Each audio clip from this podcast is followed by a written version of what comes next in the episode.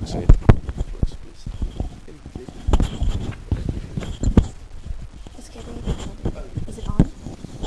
Hello? Okay. Um, so today it was about uh, fighting beasts and executing criminals, part one. Um, this is just a really short background for the beginning. Um, it was called the slaughtering of animals. It was called the Venationes, and held in the mornings. Um, the schools were called the Ludi Matutinas, near, and there was one imperial school for the bestiari near the Colosseum. Um, there were actually more visual representations of the Venationes than of gladiators, and most of them depict a typical bestiary as dressed in, fi- in finely decorated tunics with spears and no defensive armor. However, there is a marble relief in the Museo Torlonia at Rome that shows bestiari wearing helmets and rectangular shields, and even one on the floor with a chainmail shirt. So, um, one interesting thing I noticed was um, one of the murals had an orchestra in the background. So, my question is um, Does the music enhance or mask the actions of like exertion and killing? So, the question? Or to anyone? Just for you to think about. And really quickly, the types of animals, not all were foreign to the game's location, and not all had to be wild or ferocious. So there could be like oxen and um, I was gonna say chickens, but no, not really. Uh, okay, um, there are distinctions made on the advertisements regarding the level of the dangerousness of the beasts, and the hierarchy was um, big tops. I mean, big cats at the top, then bears, um, other dangerous animals, probably rhinoceros or crocodiles, and then herbivores. So um, this paper talked about the social and political implications of these um, animal shows. So, the Venationes were a means for the elite and later the emperor to display their status and wealth to their peers and rivals. And like destruction of these rare and expensive animals showed the wealth and the power to that they had to put on these spectacles, as well as the pr- the editor's social standing in having like his access to these animals. Usually, because usually they were overseas. And the number of animals slaughtered also indicated the power, status, and wealth. And so much so that the numbers increased horrifically, and the largest reliable figure is 11,000 animals killed during Trajan's triumph. Um, but the numbers became so huge that the later emperors decided to outdo their competition by coming up with new varieties of animals to display and creating new fighting combinations, like they do for gladiators. So one example was like um, the bear and the bull, or the lion against the tiger. So the symbolic meaning of Venationes and the, the Latin writers took the Greek thought that Logos, or reason, is a distinguishing characteristic of the Greek speaking male adult citizen. So everyone else, slaves, children, barbarians, and animals, um, I don't know if women counted, were decided as like non rational. Yes, women tendentially, women definitely not as rational as men. Okay. And it was considered paradoxical that the woman could do, it, could do activities like those of the men, like the Greek uh, comedian uh, uh, Arist- uh, Aristophanes, for instance, had this comedy, um, the women at the assembly, where the women take power uh, to lead, and it's considered funny because they take all their humoral and completely irrational approach to, to life, to, to the assembly. So it was a thing that was considered paradoxical, just as well as children. So it's yeah, the the whole women studies have probably talked about this, this thing. Yes, women also don't are com- are not completely by laws. Okay, so um, the relationship between these rational male adult, like Greek speaking citizens, and the non rational uh, everyone else was force or bia or bia or bia. And so, thus, the proper re- relationship between man and animal was one of domination. And the domination of the animals in the um, slaughtering in the Venationes symbolized the social domination of Rome over the conquered, of the editor or emperor, basically the elites over the masses, and also of humans over nature. So um, the ancients, Ro- the ancient Romans, like lived in mostly an agricultural situation, and they were always worried about the natural threats and always pitting themselves against like the foxes against their chickens and the wolves against their sheep. And so any display of control over these animals was a symbol of domination and like um, a neutralization of that threat. So this domination of nature was thought to be one of the duties of the emperor. And through the Venationes, fear of the natural world is neutralized and turned into a game. There was that quote where, like, fear in the beginning becomes like a pair of dice. Yeah.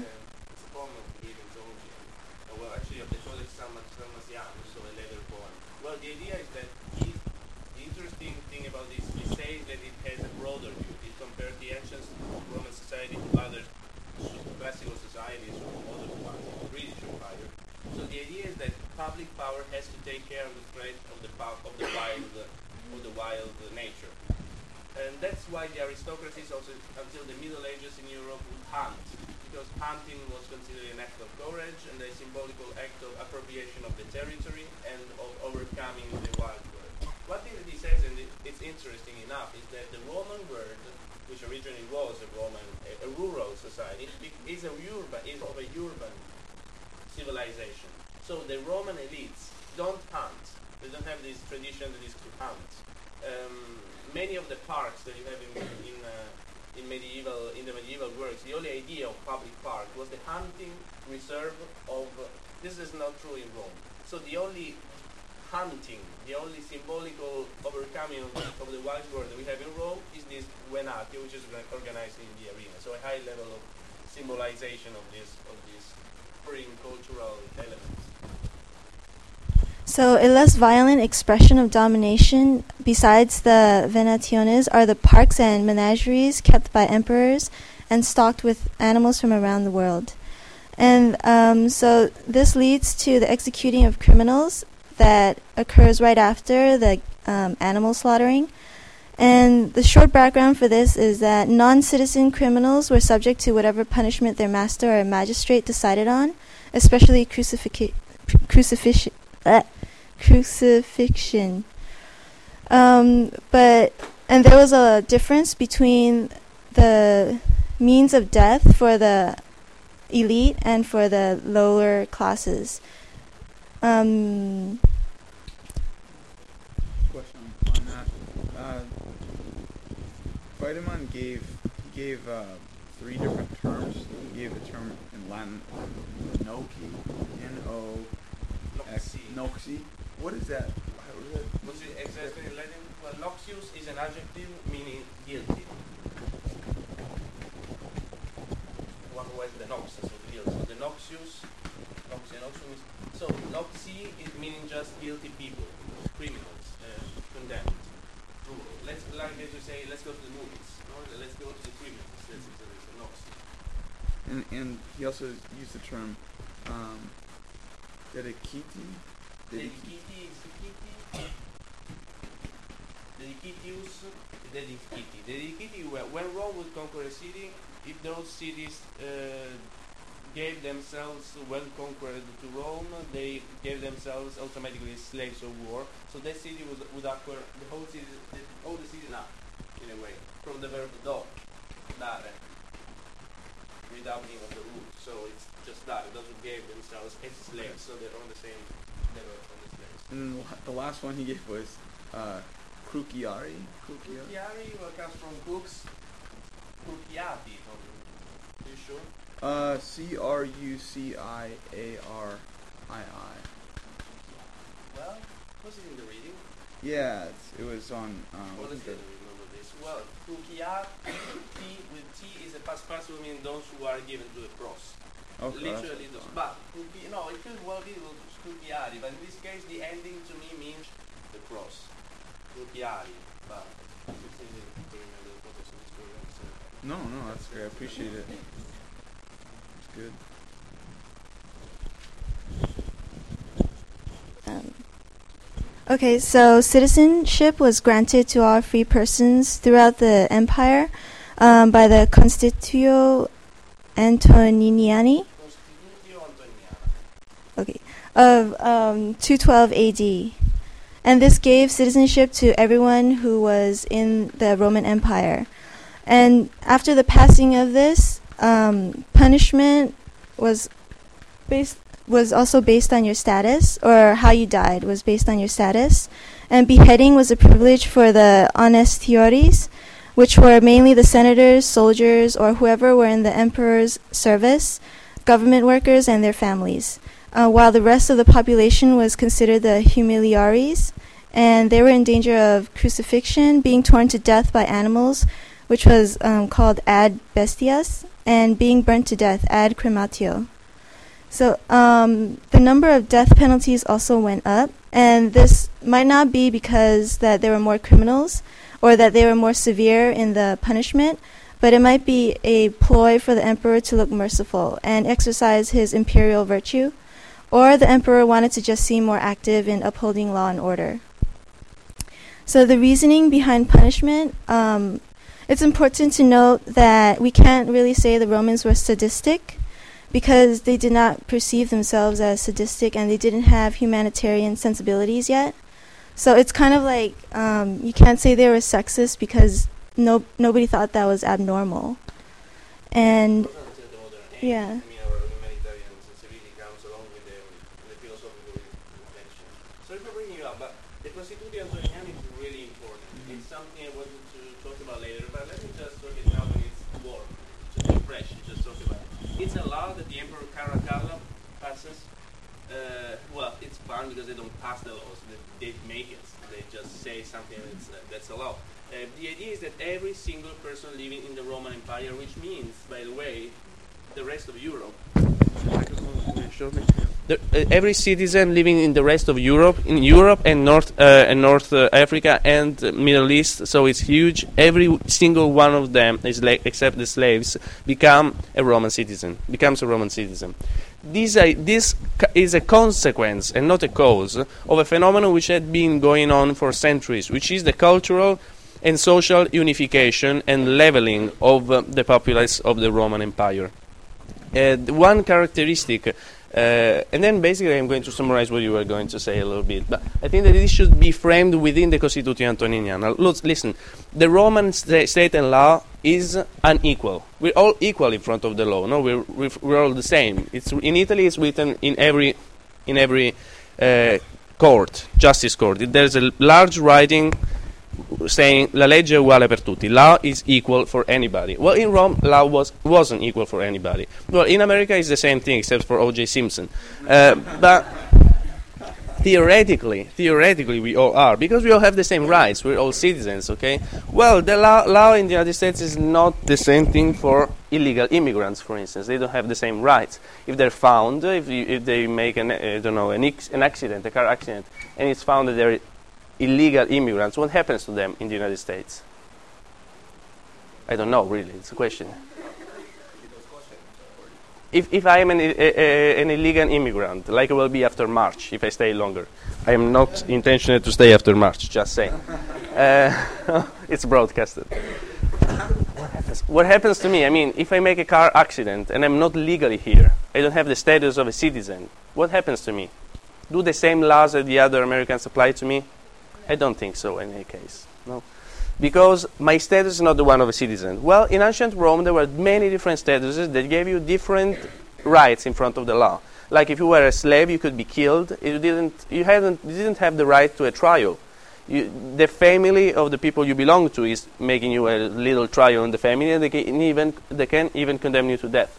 If you were a non-Roman citizen, like living outside Rome, outside Italy, because uh, with August, uh, with August, with Augustus, all Italians become Roman citizens, basically. If you live outside Italy, you're no Roman citizen, you can be condemned to death. You can be imprisoned without a trial. You don't have those civil rights. You remember the history of my saint, Saint Paul? Saint Paul has been imprisoned at, at a without reason, just because he was Christian for, for religious reasons. The, the same, the old same story. What does he say to the procurator, so the representative of the Roman authority, at a certain point? This famous thing he says, "Qui- Roma- civis Romanus sum, I am a Roman citizen. I thereby state, and then the guy just gets frightened, you know, has fear because he says, "Oh my God, what did I do? I imprisoned you without a trial." And so he goes personally to bring his excuses to Saint Paul, telling him, "I'm sorry, I didn't know you were a Roman citizen, and I imprisoned you without reason, so without a trial." And so, etc., etc. Sorry. So there was a different jurisdiction for those who were Roman citizens and those who weren't. Also, there was a different Roman um, jurisdiction for the people belonging to free people, Roman citizens of low status, and Roman citizens of high status. The um, privilege of being of having one's cut, one's head cut, belonged to the high status. Now, as you see, the Roman state doesn't grow up as an organic mm, system at the beginning. It was just a city state that conquered different regions and gave the different regions different statuses provinces, non provinces, citizenship, non citizenship. And also within the Roman society there, were, society, there were huge differentiation between slaves, common people, and nobles. Okay? And they did not have the same rights. But while Rome con- conquers the rest of the, Me- the Mediterranean world. And with this gradual process going on in the first and second century AD, the Roman civilization, Rome was not a equal opportunity diverse society. It was a society would, which would impose a language, laws, uh, customs in order for the people to have to be recognized and acknowledged in the society.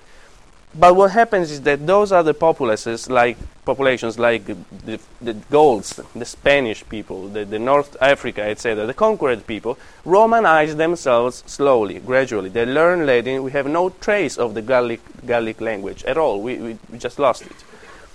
We have no trace of, the, of most of the pre-Latin languages. They Romanize themselves. In this way, they gain access to the Roman society and culture and also some provincial em- people become emperors. This gradual, they build up amphitheaters, they build up aqueducts, they just become Roman. With this process, which is mature in the, at the beginning of the third century AD, Rome creates a, uni, a, um, a unique and uniform uh, civilization in Europe and basically creates the, the, the layer upon which the medieval society and the Western medieval society is, grown, is created. And by this time, Caracalla acknowledges a right to belong also legally to this community of the Roman state to people who were already culturally into it. So my reflection that I give to your to your attention and to your own reflection is my question: Do the hu- and also okay, I forgot something. In the first in the first and second century AD, we have philosophers like Seneca, like Marcus Aurelius himself, who was an emperor. So the Stoic philosophers and other philosophical um, currents in the ancient world who think about the idea of man, the fact that there are no differentiations between men and men Seneca even says that the slaves are not our enemies, which was the common saying, but our our friends and are men like us, which is norm- normal to us, all right? But it wasn't normal to them. So there was a, philosophical reflection on the human rights, on the idea of man, human being, all right? This accompanied this process of uniformation of the actual man living in the empire. My question is, what comes first? The vision of philosophers and of idealistic uh, people who push for a, for a more modern, more humanitarian view of, uh, of, I don't know, whatever issue you can think of, or the actual historical development that leveled the difference between a barbarian and a Roman. What comes first? Seneca, who says that bar- barbar- barbarians are men, or the normal historical, sociological, economical process for which the barbarians become Roman, and so it's evident that they are like us, as us. This is obviously a question that I leave open to your reflection, Andrew.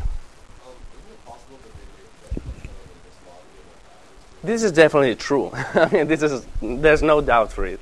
Uh, thank you for reminding me. But I that's true. I mean, the Roman citizens would pay lo- would pay taxes, whereas uh, okay, uh, it's complicated because it changes with the time. Augustus, for instance, exempted mm, most of the Italian society from paying taxes because he needed their. But it's for for tax reasons for sure. I mean, we ha- he this way the emperor covers every single citizen in the empire, and so can rationalize. This is the point: rationalizing in a period of chaos that was up, upcoming the uh, fiscal revenue.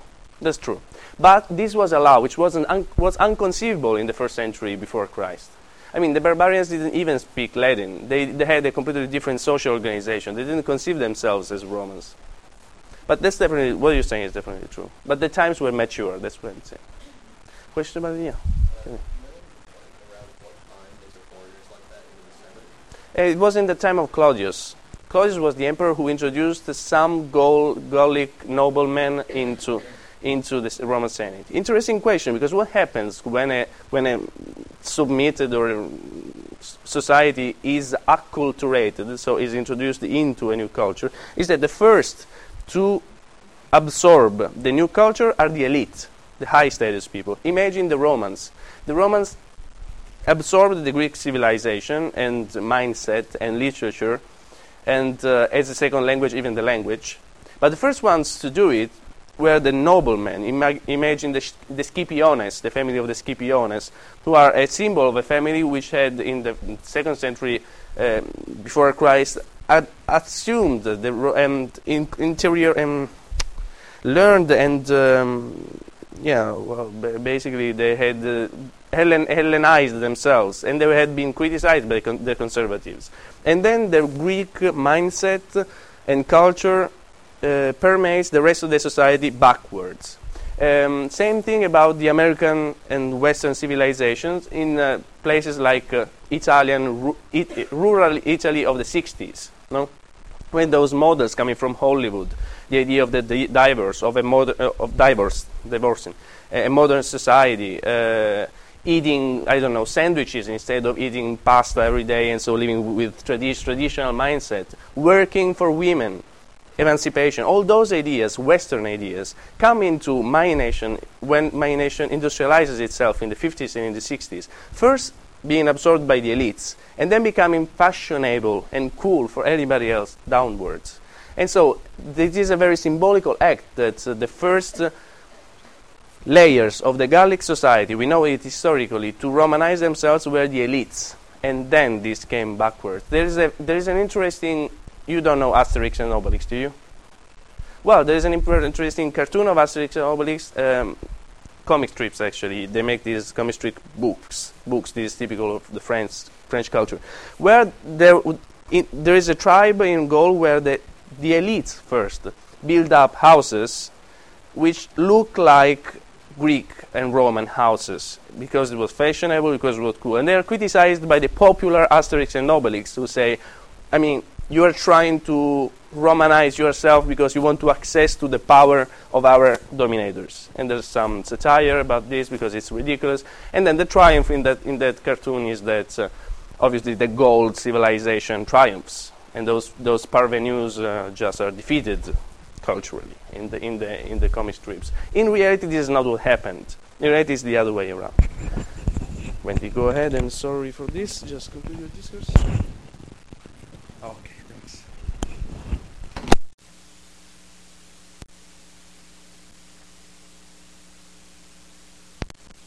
that um, they did not try to inflict maximum pain each time. And they weren't.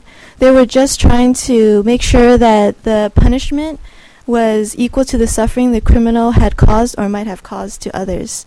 So, such as like um, accessories to abduction of a virgin, the punishment was um, molten lead poured down their throats, and um, the physical pain was also meant to degrade the criminal because criminals were seen as people who incorrectly assumed rights above their status level and thus confuses the proper hierarchy of society.